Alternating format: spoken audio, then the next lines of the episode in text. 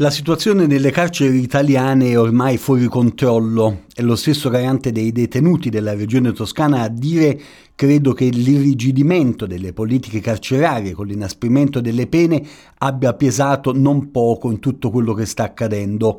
Così Giuseppe Fanfani che parla di una vera e propria strage silenziosa.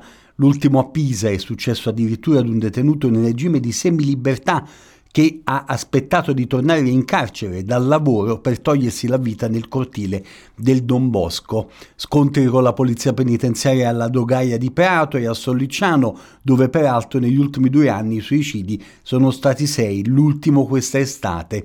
Ed è proprio su Solliciano che si concentra l'attenzione, dove il sovraffollamento e il degrado regnano sovrani. Simili condizioni inumane e degradanti sono state riconosciute anche dall'amministrazione penitenziaria che non ha opposto ricorso alle ordinanze di sconto di pena. Proprio questo ha indotto l'associazione L'Altero Diritto ad avviare una ricognizione collettiva tra i detenuti, si parla di 200-300 reclusi, per preparare, se non una class action che non è praticabile in questa sede, una mole di ricorsi individuali tali da fare massa critica e non più solo per ottenere uno sconto, ma per puntare ad un obiettivo diverso e più significativo dal punto di vista giuridico, ovvero il riconoscimento di reato di tortura e quindi un'ordinanza che imponga il trasferimento dei detenuti dal carcere.